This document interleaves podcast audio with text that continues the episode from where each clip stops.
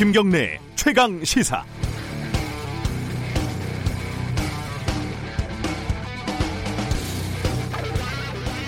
이른바 채널 A 검언 유착 의혹 사건 이게 점점 더 복잡하게 돌아가고 있습니다. 제가 여러 번 말씀드린 것 같은데 이게 무슨 경천 동지할 사건이라고 일이 여기까지 왔는지 모르겠습니다.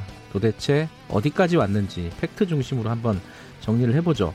첫째, 채널A 이동재 기자가 취재원을 협박해서 정보를 빼내려고 했던 것은 사실입니다. 언론 윤리로 따지면 도저히 용납할 수 없는 일이고 그래서 회사에서 해고가 됐습니다. 그럼 둘째, 그럼 그 기자를 구속을 해야 하냐? 일단 뭐 가족까지 들먹이면서 취재원을 협박한 것과 증거 인멸을 한 정황은 비교적 뚜렷합니다. 반면 그래도 구속까지 필요했냐라는 반론도 이해되는 측면이 있습니다. 이건 판사의 판단 영역이라고 일단 보죠. 세 번째, 남은 거는 한동훈 검사장과의 공모 의혹인데 요 며칠 사이 KBS와 MBC가 보도한 내용입니다. 일단 KBS는 오보를 인정을 했으니까 논외로 하고 그럼 MBC 보도를 보죠.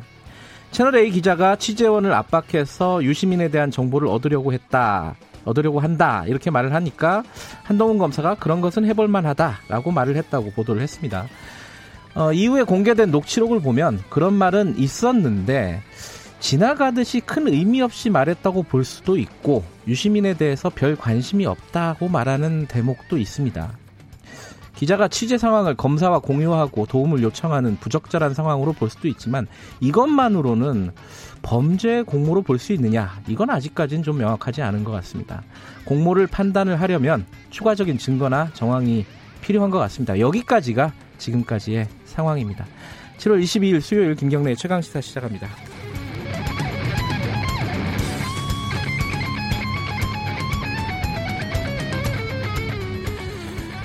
네, 어, 김경래 최강 시사는 유튜브 라이브 열려 있습니다. 실시간 방송 보실 수 있고요. 문자 참여 기다립니다. 샵 9730으로 보내시면 되고요. 짧은 문자는 50원, 긴 문자는 100원입니다. 스마트폰 어플리케이션 콩 이용하셔도 좋습니다. 오늘 1부에서는요, 어, 뉴스 unboxing 끝나면은, 어, 황희석 열린민주당 최고위원, 전 법무부 검찰개혁 추진단장이죠. 어, 채널A 관련된 그 녹취록 이 부분에 대해서 좀 얘기를 나눠보도록 하겠습니다. 2부에서는요, 주한미군 감축설 얘기가 요즘 나왔다가 또 부인하고 있고, 뭐 좀 어지러운 상황입니다. 아, 지금 상황을 어떻게 바라봐야 될지 송영길 국회 외통위원장 연결합니다.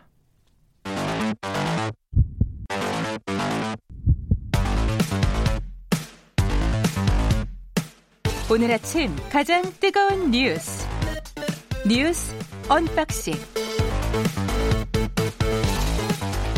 네, 택배 박스를 뜯는 두근두근한 마음으로 준비합니다. 뉴스 unboxing 고발뉴스 민동기 기자 나와 있습니다. 안녕하세요. 안녕하십니까. 그리고 김민아 시사평론가 나와 계십니다. 안녕하세요. 안녕하세요. 어, 그 녹취록부터 얘기를 하죠. 이게 녹취록이 사실은 KBS가 어, 지난 주말에 보도를 하고 녹취록 일부가 공개가 됐고 MBC가 보도를 하고 또 완전한 게 공개가 됐고 약간 버전이 다르죠, 그게 일단은. 그렇죠. 원래 이제 그 어, KBS 보도 이후에 공개했던 녹취록은 일부 이제 예. 본인들이 이제 좀 필요한 부분만 이제 공개를 한 것이고 예. 그 다음에 이제 MBC 보도가 이어지니까 이번에는 전문을 공개를 했는데요. 이 이동재 전 기자 측이 이렇게 전문을 공개한 것은 이 KBS, MBC 보도 내용이 억울하다. KBS는 음. 이제 사실이 아니라서 억울하고 네. MBC는 이게 이 어, 자기들이 공개하지 않은 내용까지 다 어, MBC 보도에 들어 있고 특히 구속영장에 적시된 내용들까지 MBC 보도에 있는 걸로 봐서 검찰이 피의 사실을 유포를 하고 있다. 이 점을 뭐 아, 굉장히 그 강조하고 싶다라는 차원에서 전문을 공개했다 이렇게 볼 수가 있겠죠. 어 일단은 보면은 그 MBC 보도와 관련해 가지고 이제 녹취록 전문을 공개를 했, 다고 하는데 네. 수사팀 입장은 조금 다른 것 같아요. 그러니까 수사팀 입장에서는 네. 어, 사안과 관련성 있는 내용 가운데 일부가 축약됐다. 축약됐 빠진 게 있다 이 말이죠. 그러니까 이동재 전 네. 기자 측에서 어제 전문을 공개했는데 그 공개한 내용 가운데 특히 뭐 한동훈 검사장이 기자들의 취재 계획에 동조한 취재 언급이 일부 누락이 됐다. 음. 그러니까 좀 다르다 이런 부분을 좀 강조한 것으로 보이는데 네. 또 수사팀이 이런 입장을 내놓으니까 이동재 전 기자 쪽에서는 어, 그 누락된 거 없다 이렇게 또 재반박을 했거든요. 음. 그러니까 지금 24일에 검찰 수사심의위원회가 열리지 않습니까? 네. 그러니까 양쪽의 공방이 이렇게 이런 식으로 좀 한동안 지속이 될 것 같습니다. 네.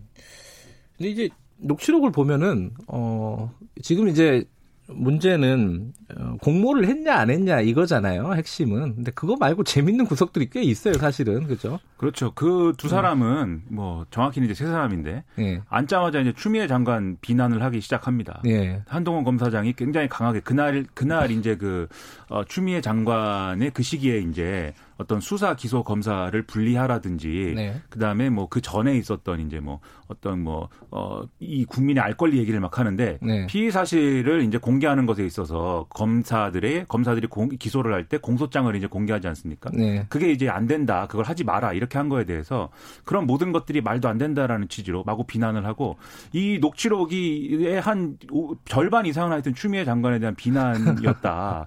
네, 그래서 굉장히 추미애 장관을 싫어했구나. 이것을 알 수 있는 있는 그런 대목입니다. 예, 그 부분도 그렇고 일단은 근데 그 채널 A 기자들이 이제 유시민 전 장관에 대해서 집중적으로 취재를 하고 있다라는 거는 자기들이 스스로 얘기를 하고 있는 거였어요, 그죠? 그러니까 신라젠 주가 조작과 관련해 가지고요. 네. 그 이동재 전 기자가 노무현 재단 이거 유시민 이사장 의혹을 네. 후배 기자가 취재하고 있다 이렇게 얘기를 그러니까 하니까 그러니까 전담을 시켰다고 나오잖아요. 그죠? 그렇습니다. 너는 너는 어 신라젠은 따로 이렇게 팔로우를 하되 유시민만 쫓아가 봐라. 네. 뭐 이렇게 지금 지, 시를 한단 말이죠. 그러니까 그 얘기를 들은 네. 한동훈 검사장이 그건 또 한번 해볼 만하다 이런 취지로 얘기를 하거든요. 그러니까 이걸 어떻게 해석을 할 것인가를 두고 양쪽의 입장이 완전히 다릅니다. 그렇죠. 이동재 기자 측은 이거는 뭐 어, 왜냐하면 의혹이 강연을 했다는 의혹이 이미 나온 상황이기 때문에 언론을 통해서 이미 네. 나왔다. 그렇기 때문에 이제 한번 취재를 해볼 만한 거 아니냐. 표적 취재가 아니다. 그렇죠. 어, 그건 뭐 해석에 따라 다를 것 같아요. 수사팀의 네. 입장은 그러다가 한두 개 걸리면 된다. 이게 음. 공모 의혹으로 볼 수 있다. 이렇게 판단을 하는 것 같습니다. 근데 이게 이제 한동훈 검사장이 음. 이당 이 녹취록에 드러났던 그 대화에서 어떤 이 사건에 대한 어떤 인식을 갖고 있는 거냐는 한번 확인해 볼 필요가 있는 게 네. 보면은 그 그종 그동안에 이제 보수 언론이나 뭐 이런 쪽에서 이제 계속 보도했던 내용은 한동훈 검사장이 이 사건에서 유시민 이사장과의 어떤 연관관계엔 관심이 없다. 이런 네. 식으로 계속 얘기를 하면서 신라젠 사건은 민생 사건이다라고 강조했다라고 보도해 오지 않았습니까?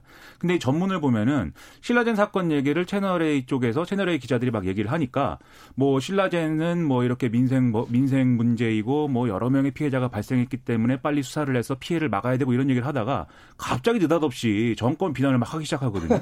뭐 이 정권에서는 잘못을 해도 뇌물을 받아도 뭐 나와서 뭐 어, 내가 뭘 잘못했냐라는 식으로 한다는 둥 그다음에 뭐 좀 잘못했으면 들어가 있어야 되는데 뭐 입증을 해봐라라고 한다는 둥 뭐 이런 얘기를 막 하기 시작합니다. 그리고 법무부가 왜 이 신라젠 수사에 검사를 투입하 지 않았다는 걸 보도자료를 왜 내야 되느냐 이런 식으로 막 불만을 제기하거든요. 음. 그런 맥락을 보면 이게 뭔가 신라젠 사건이 지금 당장 드러난 사실들은 어떤 민생 범죄고 뭐 이런 것이지만 파다 보면은 뭔가 유력 인물이 나올 수도 있다라는 그런 정도의 인식은 한동훈 검사장이 가졌을 것 같습니다. 음. 그런데 그 인물이 유시민이지 않나요라는 채널의 기자들의 주장들에 대해선 유시민 이사장의 무게감이 그렇게 큰 건 아니지 않느냐 음. 이런 취지의 얘기를 하고 있는 걸로 해석이 되거든요. 그러면 이 녹취록은 일종의 아 뭐랄까요 프롤로그라고 볼 수 있는 그런 성격도 음. 있는 거죠. 거기서부터 시작을 했는데 이후에 이제 그 수사팀이 얘기하고 있는 것은 뭐 카카오 보이스톡이라든지 무슨 이후에 무슨 여러 가지 증거가 더 있다라고 주장을 하는 거잖아요. 그러면 여기서부터 시작된 얘기가 이후에 이철 감옥에 있는 이철 전 대표 등등의 어떤 그 대화 과정에서 채널A 기자와의 어떤 얘기 과정에서 어떻게 발전해 나갔느냐 이게 음. 앞으로 어떻게 확인되느냐가 관건인 것 같습니다. 그 카카오톡 대화방은 네. 그 오늘 한겨레가 보도한 내용을 보면은요. 네. 그 부산에서 한동훈 검사장 만나기 일주일 전에 2월 6일에 사회부 법조팀 기자들 단체 카카오톡방에 네. 이제 올린 그런 내용인데 여기 뭐라고 돼 있냐면 이철은 유시민 등 여권 인사와 친분이 깊다. 그래서 네. 목표는 징역 12년은 재기 불능. 그러니까 당신은 정권의 희생양.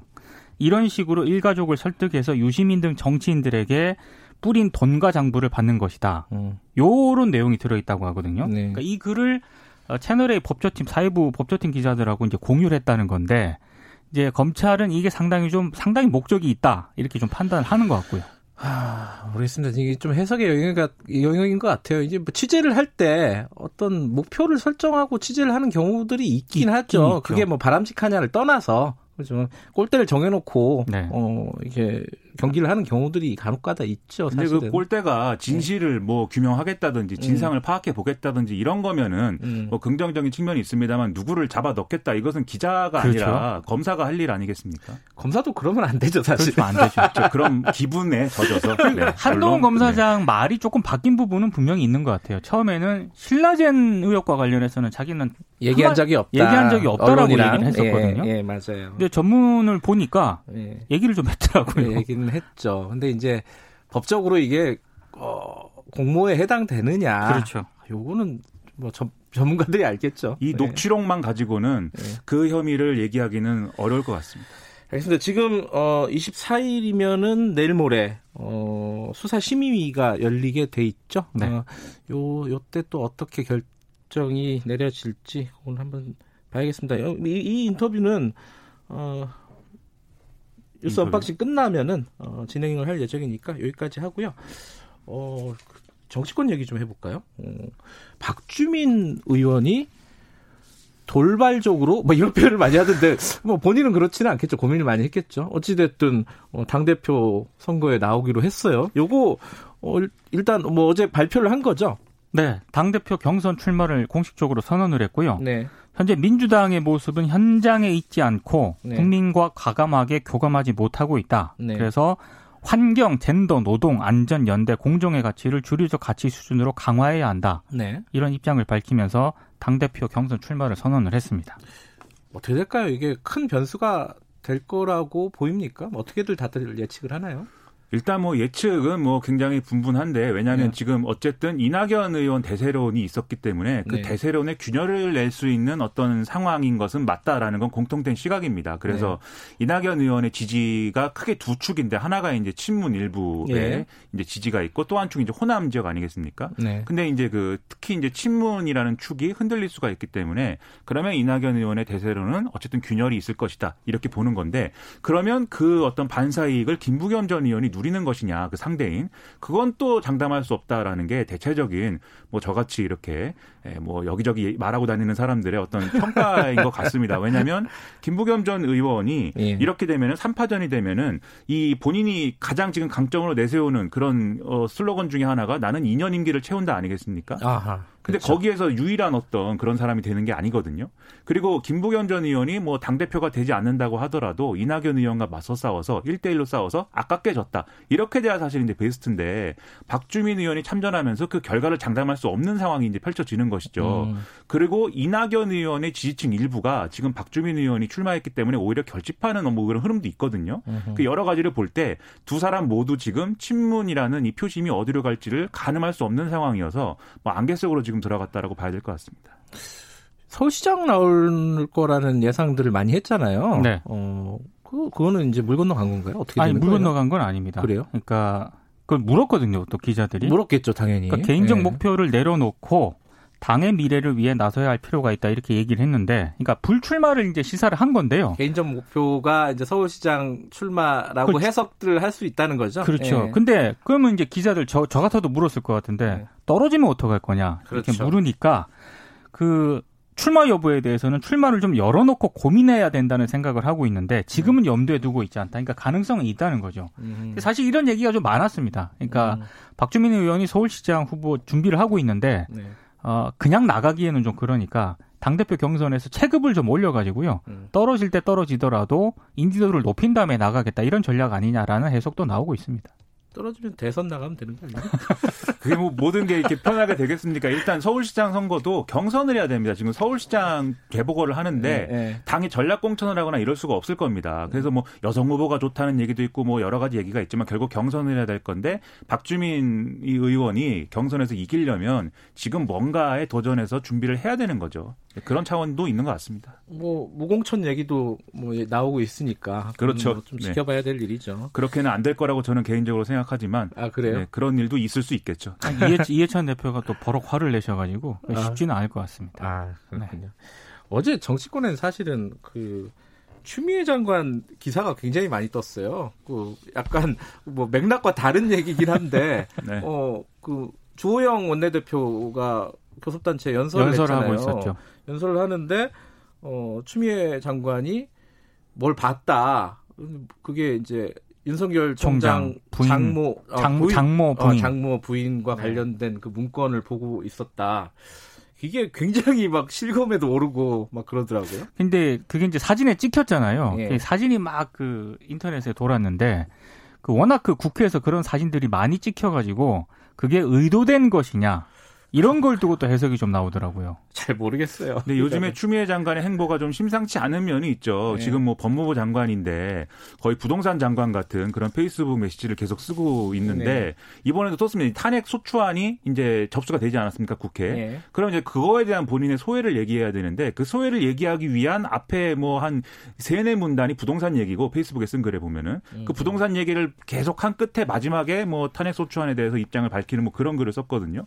그것 것은 뭔가 이제 다른 어떤 정치적인 어떤 생각이 있는 거 아니냐라는 지금 의구심을 불러일으키고 있는 것이고 그 연장선에서 핸드폰으로 갑자기 그거 그 자료를 본 것도 뭔가 의도가 있는 거 아니야? 이제 이렇게 저 같은 사람들이 또 해석을 하면서 이렇게 말을 만들어내고 있는 아니, 것이죠. 그러니까 탄핵 소추안이 발의가 됐잖아요. 근데 모든 카메라들이 추미애 장관 본인을 향하고 있을 거라는 거를 전 충분히 알고 있었을 거라고 생각을 네. 하는데 다분히 좀 의도가 된 게 아닌가 저는 그렇게 보고 있습니다. 다음에 기회가 있으면 직접 물어보죠. 여기까지 듣죠. 고맙습니다. 고맙습니다. 고맙습니다. 뉴스 unboxing 고발뉴스 민동기 기자 그리고 김민아 시사평론가였습니다. 김경래 최강 시사 듣고 계신 지금 시각은 7시 36분입니다.